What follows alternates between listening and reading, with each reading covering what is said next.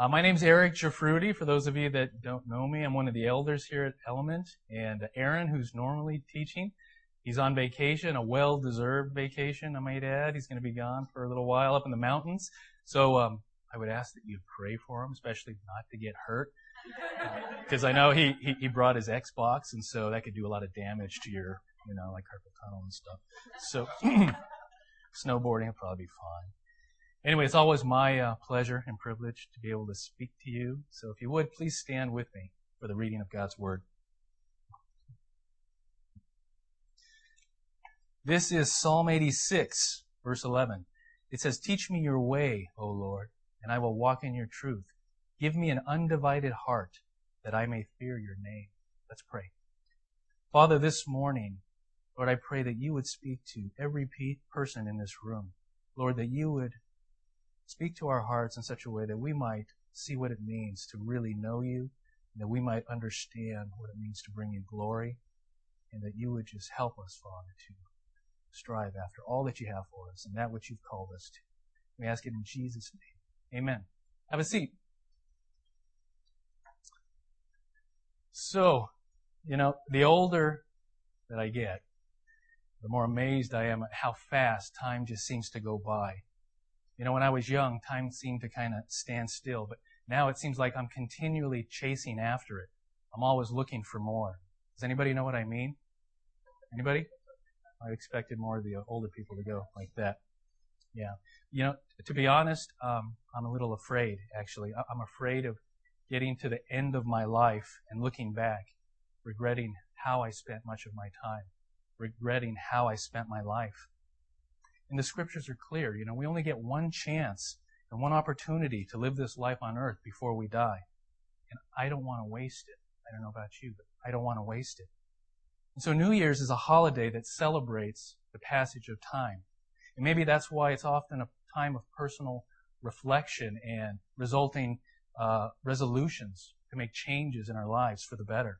You know, we, we get to the end of the year and we review what we have done, what we haven't done, what we've become or not become, what we've acquired or not acquired, and we compare it to what we had thought would be the case. And how we deal with this kind of self-examination depends on our worldview. Because Christian believers and non-believers, they see life differently. And so their resolutions to change and improve should also be quite different. You know, sometimes New Year's resolutions are just a joke. You know, for example, these should be filed under the heading, "Don't be an idiot." Show the first one. "I won't drink as much beer." Yeah, that's bad. Number two. "I will stop buying useless stuff." It's a D V D rewinder if you can't see it. Number three. "I will try to drive more carefully." You see little check marks, like there's a handicapped guy at the very bottom. I think he has like four of those. Number four. "I will treat my wife better." I, I think this is a Polish couple, actually. Number five.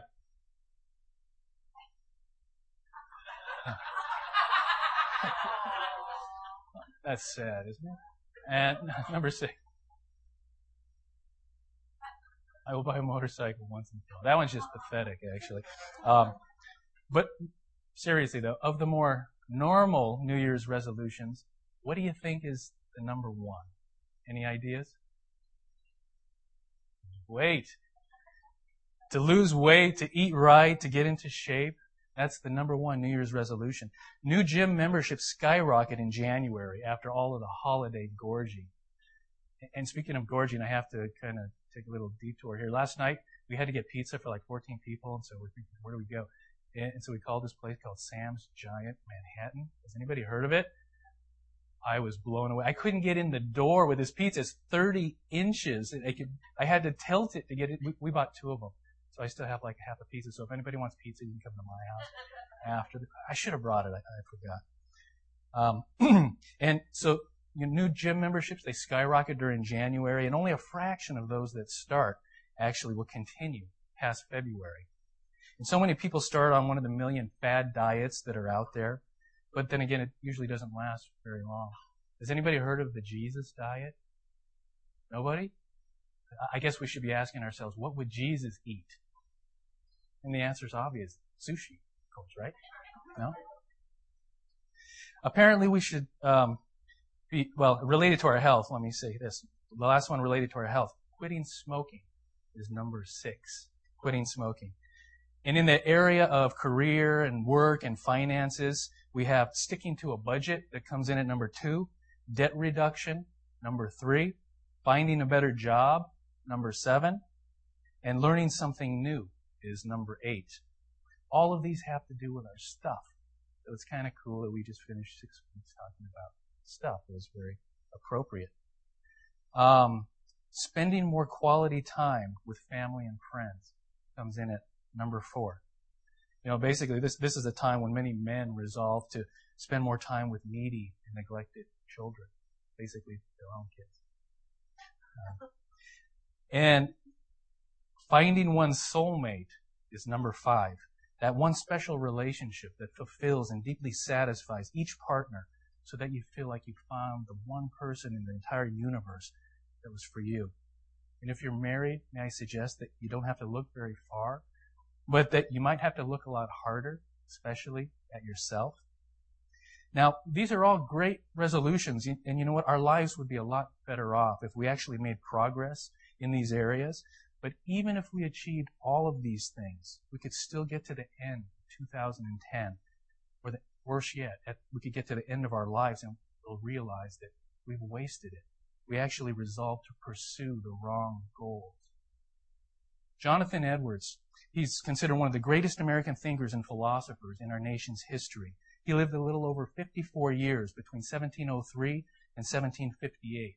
He was a Christian philosopher, he was a theologian, a preacher, a pastor, a missionary. He served as president of Princeton University for a brief period before his life was cut short from a failed smallpox vaccination. And among his many famous works are his resolutions, which are made up of seventy resolutions that he resolved to review every single week. And so he was acquainted with human weakness and frailty, and he understood that even with sincere intentions, he wouldn't enter into resolutions rashly or from reliance upon his own strength. And so he prefaces his resolutions with this. He says, "Being sensible that I am unable to do anything without God's help, I do humbly entreat him by his grace to enable me to keep these resolutions so far as they are agreeable to his will, for Christ's sake." And then he writes to himself, remember to read over these resolutions once a week. And here are just a few. I just want to give you a few of his seventy resolutions. Number one, resolved that I will do whatsoever I think to be most to the glory of God and my own good, profit, and pleasure in the whole of my duration without any consideration of the time, whether now or never so many myriads of ages hence. Resolved to do whatever I think to be my duty and most for the good and advantage of mankind in general. Resolved so to do whatever difficulties I meet with, how many, how many soever, and how great soever. Number five, resolved never to lose one moment of time, but to improve it in the most profitable way I possibly can. Number six, resolved to live with all my might while I do live. Number seventeen, that I will live so Resolve that I will live so as I shall wish I had done when I come to die. Number forty, resolve to inquire every night before I go to bed whether I have acted in the best way I possibly could with respect to eating and drinking. It's interesting, huh? sixty-seven, resolve after afflictions to inquire what I am the better for them, what good I have got by them, and what I might have got by them. And number sixty-eight, resolve to con- confess frankly to myself all that which I find in myself, either infirmity or sin, and if it be what concerns religion, also to confess the whole case to God and implore needed help. I thank God that Jonathan Edwards didn't waste his life. He lived only fifty-four years, but he lived well. His life is inspiring because of his zeal and his resolve to live every moment for the supremacy, for the glory of God. And this is important because you and I, we were created for God's glory. Isaiah writes in Isaiah forty-three, verse six, "Bring my sons from afar and my daughters from the ends of the earth, everyone who is called by my name, whom I created for my glory, whom I formed and made." Life is wasted when we don't live for the glory of God. All of life is to be lived for God's glory. And that's why the Apostle Paul, he gets down to the details of eating and drinking. In First Corinthians ten thirty-one, he says, so whether you eat or you drink or whatever you do, do it all for the glory of God. And the problem is, you know, some of us find this difficult. We have difficulty living so completely for the glory of God because we think that He might lead us down a path that would actually make us less happy. But God is glorified when our supreme happiness is found in Him. He wants us to be happy and joyful. When we resolve to know Christ as the primary goal of our life, He becomes our ultimate joy and our delight. And it's when our lives fully display and express this joy that the world around us can see that, and it becomes a witness to the world, the glory of God. Listen to Jonathan Edwards' resolution number twenty-two. Resolve to endeavor to obtain for myself as much happiness in the other world as I possibly can. With all the power, might, vigor, and vehemence, yea, violence I am capable of, or can bring myself to exert in any way that I can be thought of. In any way that can be thought of. Wow. I mean, unless you understand the connection in Edwards' mind between the glory of God and the happiness of believers, this sounds blatantly self-centered. It almost sounds dangerous. But Edwards was convinced that being happy in God was the way that we bring Him glory. It's the way we glorify Him. And delighting in God wasn't an option in life, but it was our joyful duty, and it should be the single passion of our lives. So for him, resolving to maximize his happiness in life was resolving to show God more glorious than all other sources of happiness. And it's when we don't display this joy and this delight in our God that for others to see and to admire, that then it doesn't overflow. It doesn't extend into the world and other people as God had intended.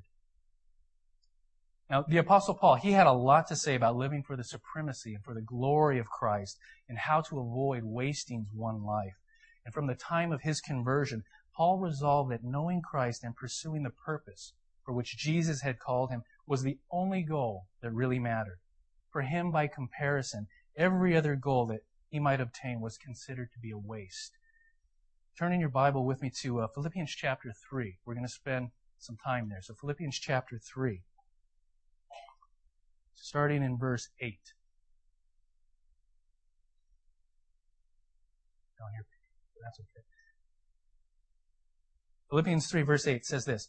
What is more, I consider everything a loss compared to the surpassing greatness of knowing Christ Jesus my Lord, for whose sake I have lost all things. I consider them rubbish that I may gain Christ and be found in Him, not having a righteousness of my own, that comes from the law, but that which is through faith in Christ, the righteousness that comes from God and is by faith. Now, Paul, he had just warned the Philippians about heretics that were in the church. He called them dogs and mutilators of the flesh. And these were most likely Judaizers or these Jewish teachers that were telling people that spiritual perfection was available if they would just be circumcised and keep the law. And there were also Gnostics that were floating around at this time that were teaching that perfection was possible if you just achieved a certain level of knowledge. And so the Apostle Paul, he comes against that. In, in verse three of chapter three, he says this. He says, for it is we who are the circumcision, we who worship by the Spirit of God, who glory in Christ Jesus, and who put no confidence in the flesh. And then right after that, he goes on and he lists all of his own remarkable credentials of pedigree and education and his zeal for good, the works of the law.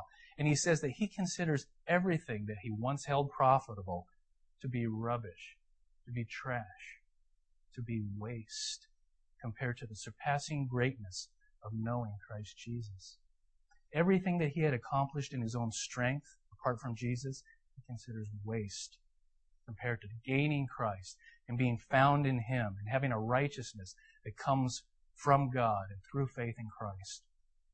Paul was resolved to know Christ, to gain Jesus, and to be found in Him above everything else in his life. And so when he says that I may know Him, he's referring to a knowledge of the heart, not just the mind. He wants to gain as full an understanding of Jesus' person and and his love as possible. Not just learning certain facts about him, but especially the sharing of certain experiences with him. He wants to be entirely wrapped up in him so that Jesus is the entire world to him. This is the kind of knowledge that glorifies God. When you and I, when we become so united to Jesus, so intimately that our life reflects him and his glory. Look at verse ten.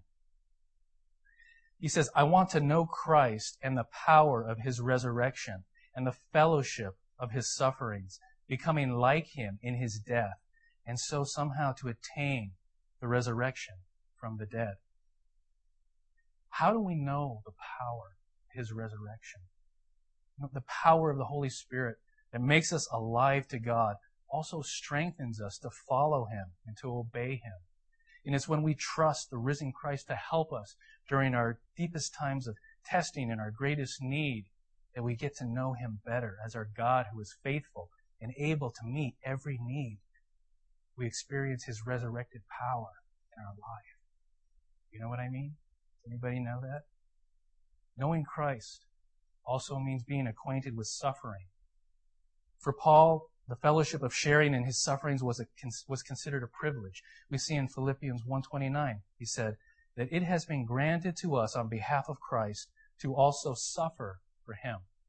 Paul endured beatings and stonings and hunger and thirst and nakedness in his work as a witness to Christ for uh, to all men. We see that in Acts nine fifteen and in Acts twenty-two fifteen. But it can also include the experience of the hatefulness of sin and hurt that we have in our own life, the sins that caused Jesus such indescribable pain as he died for you and for me.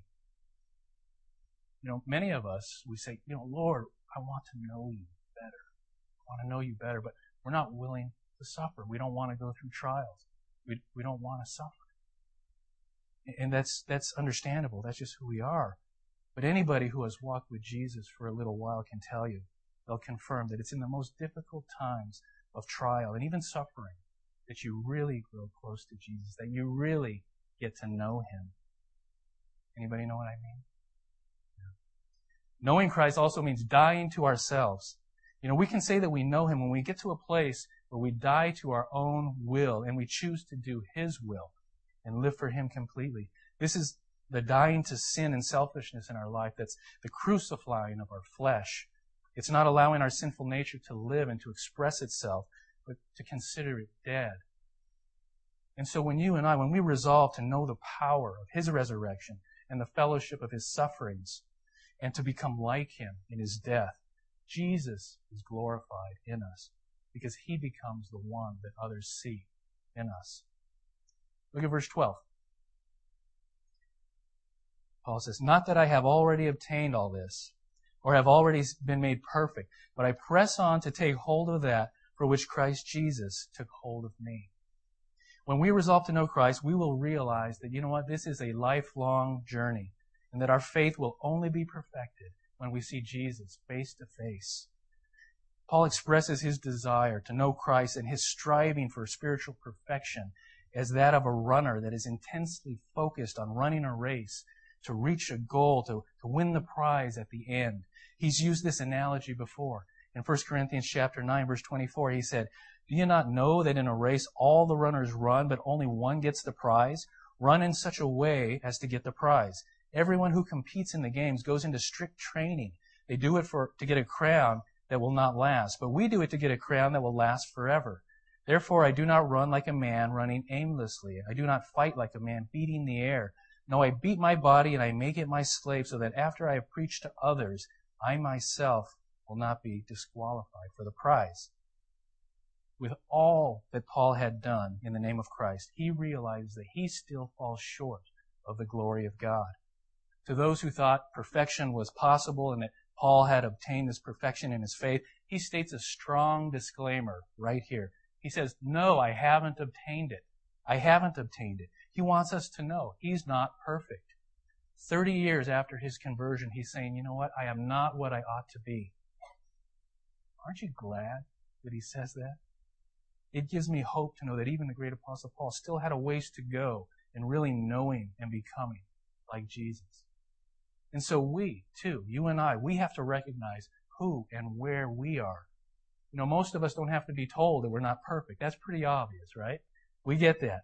Yet this is what Paul strived for. His goal was to know Jesus perfectly. And why did he strive to and train and beat his body in this race for a goal that he couldn't obtain in this life? It's because we live in this tension between who God had made us to be in our spiritual death and resurrection and what we are in the process of becoming. We're caught between the fact that Christ has made us new creatures. We've been born again, and that we and that we have not yet become in fullness what he wants us to be. So the demand for us then, it's to live in the here and the, and the now, and, and to have died with Christ to sin, yet we're still sinners. And we've been reckoned by God as righteous, and he has accepted us by faith in Christ, yet we are in fact unrighteous, and any claim we make to righteousness is as filthy rags, the Bible says. This is the tension that we live in. But you and I, we are drawn by this powerful force, this impulsion of this personal relationship with Jesus Christ. He has already made us his own. And this force of his love makes us, makes it necessary for us to be, to become what he has called us to be, new persons in Christ. And so every day, we begin right where we are, claiming boldly and confidently that Christ has made us new creatures. That's a fact. That's a reality if you're born again. But confessing humbly at the same time that we have not become in fullness what Christ wants us to be. And so we move forward. And in doing this, we resolve to become that which Jesus has purposed for you and me to become. And so he says, "But I press on to take hold of that for which Christ Jesus took hold of me." He presses on. Why did Jesus take a hold of Paul? He called him to preach to the Gentiles. We see that when he testifies in the book of Acts in chapter twenty-six. He says, "Then I asked, 'Who are you, Lord?' 'I am Jesus, whom you are persecuting,' the Lord replied. 'Now get up and stand on your feet. I have appeared to you to appoint you as a servant and as a witness of what you have seen of me and what I will show you. I will rescue you from your own people and from the Gentiles. I am sending you to them to open their eyes and to turn them from darkness to light and from the power of Satan to God, so that they may receive forgiveness of sins and a place among those who are sanctified by faith in me.'" So Paul's entire post-conversion life was sacrificed to fulfill this very call. He pressed with all of his being to accomplish and lay hold of that which Jesus had laid hold of him. So the question for us, why did Jesus lay a hold of you and me? Generally, as I've said, we're all called to bring glory to God in our lives. We're all called to delight in him and to enjoy him passionately so that the world around us can see his glory. And we're also called to be transformed and to conform to the image of Christ. We see that in Romans chapter eight, in verse twenty-nine. Paul, also writing, said, "For those God foreknew, he also predestined to be conformed to the likeness of his Son, that he might be the firstborn among many brothers. And those he predestined, he also called. And those he called, he also justified. And those he justified, he also glorified." So becoming more like Jesus and being conformed to his likeness, this glorifies God as we more naturally do his will. But then individually and specifically, we are each called to bring glory to God by using our own gifts and abilities that he has uniquely gifted us with. And we use that to love and to serve those in the kingdom of God. And so we need to pursue and we need to understand our spiritual gifts. We need to use them for the purpose uh, that he gave them to us for. And so through prayer and through experimentation, God will reveal his will for us in this area.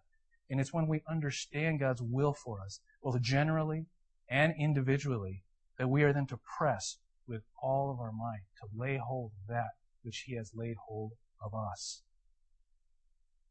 Look at verse thirteen. He says, "Brothers, I do not consider myself yet as yet to have taken hold of it, but one thing I do, forgetting what is behind and straining towards what is ahead." When we resolve to know Christ, we'll find that knowing Christ requires focused, intentional effort. It actually requires exertion on our part, persistent concentration on one thing. You know, there is no question about the power of an ideal and the energy that's produced by a single driving passion and the likelihood of achieving that which we set our minds to. So it's important that we choose our goals wisely. But what really matters as we seek the prize of the high calling of God is that we concentrate on this path. You know, that we run this race with our eyes on the course and that our attention is on our present steps. We can't permit anything from diverting us off the course. The one thing that Paul refers to is it's really like two sides of the same coin. First, you have to leave the past behind. Such concentration on the course, it presents its requirements. And the first is forgetting the part of the course that the runner has already covered. A runner can't look back on the ground that's already been covered. There's no room for looking back. You can't look at the past when you're exerting all of your energy and your focus to move forward. And so it's the same way spiritually. Looking back is forbidden. Remember the story of Lot's wife.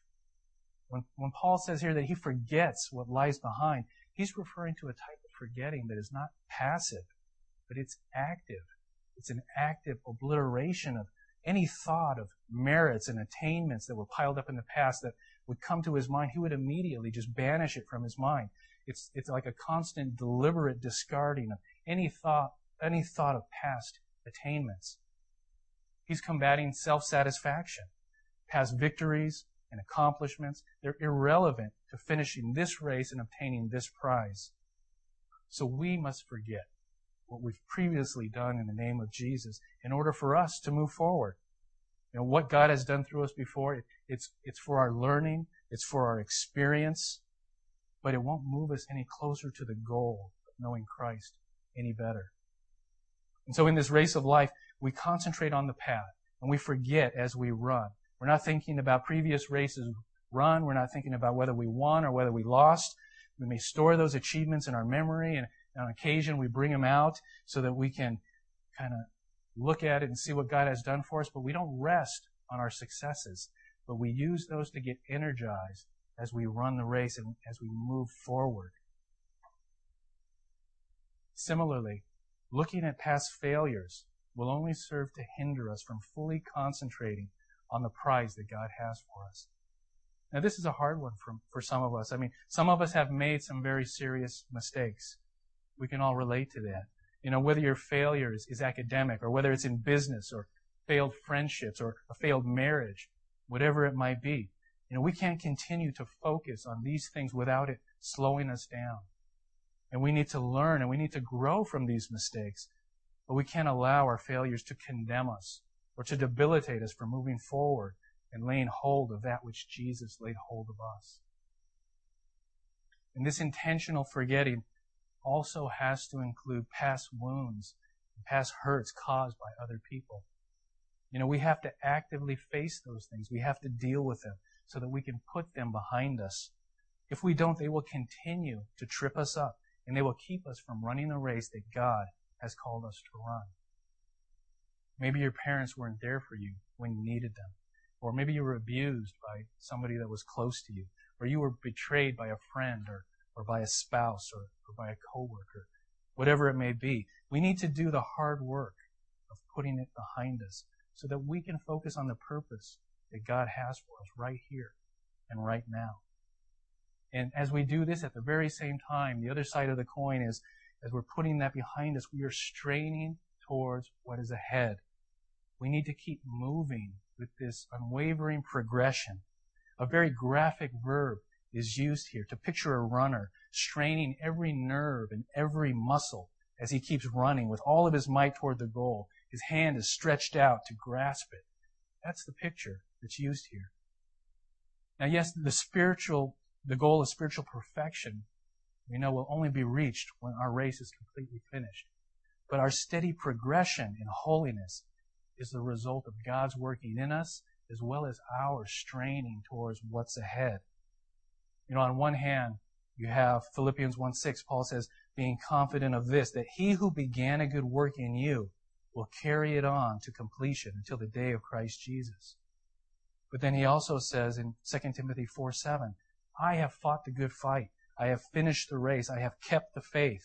And now there is in store for me a crown of righteousness which the Lord, the righteous judge, will award me on that day, and not only me, but also all those who have longed for his appearing.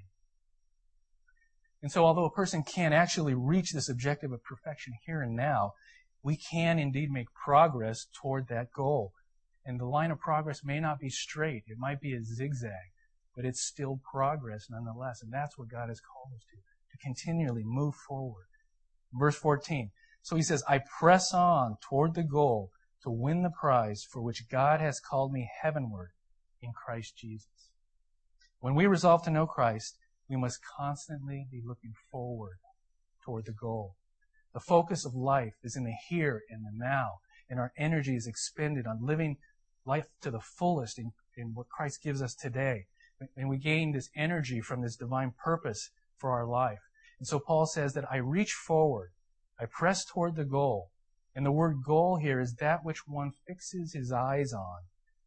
Throughout the race, the sight of the goal at the end of the track is what the, encouraged the runner to redouble his exertions and redouble his efforts. He was ever running towards the goal. He was following that line from his eyes to the goal. And we see that in the book of Hebrews. The writer says in, in chapter twelve, verse one, he says, therefore, since we are surrounded by such a great cloud of witnesses, let us throw off everything that hinders and the sin that so easily entangles, and let us run with perseverance the race marked out for us. Let us fix our eyes on Jesus, the author and the perfecter of our faith, who for the joy set before him endured the cross, scorning its shame. He sat down at the right hand of the throne of God. So in this spiritual race, the goal and the prize, they're really the same. It's knowing Jesus Christ and its perfection in him. But they indicate different aspects of that same perfection. The goal is viewed from a human perspective as our human striving, and the prize is viewed from God's perspective as the gift of his sovereign grace, whereby he gives us everlasting life. And though it's true that the believing and the striving from start to finish, they're all because of God's grace, nevertheless, it is us that must embrace Christ and embrace salvation in him. It's you and it's I that must strive to enter in. God doesn't do the believing for us. He doesn't do the striving for us. That's our part. And so with this glorious prize in mind, namely the blessings of everlasting life, perfect wisdom, joy, holiness, peace, fellowship, all enjoyed to the glory of God, in this marvelously, marvelously created, newly created universe, and in the company of Christ and all of the saints, we, like Paul, should be pressing on towards that goal. And so as we wrap up two thousand nine, are you considering making any New Year's resolutions this year? And if so, is knowing Christ at the top of your list? Is knowing him fuller and better at the top of your list? Maybe you're like me and you don't really make New Year's resolutions, but shouldn't we all be renewing our resolve to know Jesus better? Not just at the beginning of this next year, but each and every day. When you boil it all down, there's only one thing that matters above all else, and that's knowing Jesus. Without him, everything else is rubbish. It's trash. It's waste. Imperative. You don't want to get to the end of next year, let alone the end of your life, and realize that you regret how you spent much of your time, how you spent your life. You don't want to waste it. Resolve today that you will seek Christ as your highest passion and that you will strive to know Jesus better. Resolve today that you will know him better and that you will delight in him and you'll bring glory to him. Resolve today that you'll put the past behind you. You won't let it distract you from moving forward in this race. As we approach this new year, resolve to live each day from this point forward with a new sense of possibility and anticipation of what God will do in you and through you as you press on towards that goal, win the prize that God has called you to. Amen? Band's going to come up. As we do every week, we spend time to reflect and to worship God, and we come to the communion table where we remember what Jesus suffered for us. We remember that his body was broken for us. As we take that cracker and as we break it, and as we dip it in the wine or the grape juice, we remember his blood was shed so that we could have a relationship with him, so that we could know him better. And that's an amazing thought. So reflect on that as you take communion today. We worship God as we, we sing. The band's going to lead us in a few songs. We worship God in our giving. We have offering boxes on the sides and in the back, and we give back to God a little bit of what he's given to us. And we worship God through fellowship. As you as you uh, leave the service today, don't just walk out of here. Introduce yourself to somebody you don't know. Get to know somebody. Hang out. Talk to somebody. Love one another. And we worship God through prayer. You know, I'm always amazed at how few people actually go back for prayer, because I know in this very room there are so many needs that are represented here right now. And the elders and deacons will be available to pray for you, to pray with you. If you want to know Christ better, go talk to them. Pray with them. Pray with me now. Father, we thank you for today. And I trust, Lord, that you have spoken to hearts in this room. We thank you that we can know you, that you desire to know us, and you've made it possible for us to know you, Lord. So I pray that as this new year approaches, Lord, that we would be filled with hope, that we would be filled with a hope that you are going to do great things in us and through us. And there may be pain involved, there may be suffering involved, it may be very difficult and challenging, but that we can trust that you are there with us every step of the way. Lord, with all of the good things that you do for us and that you give to us, Lord, help us not to forget that you are the glory that we live for. May us bring, may we bring you glory, Lord. May we experience the joy and the happiness that you have intended for each one of us. I ask these things in Jesus' name. Amen.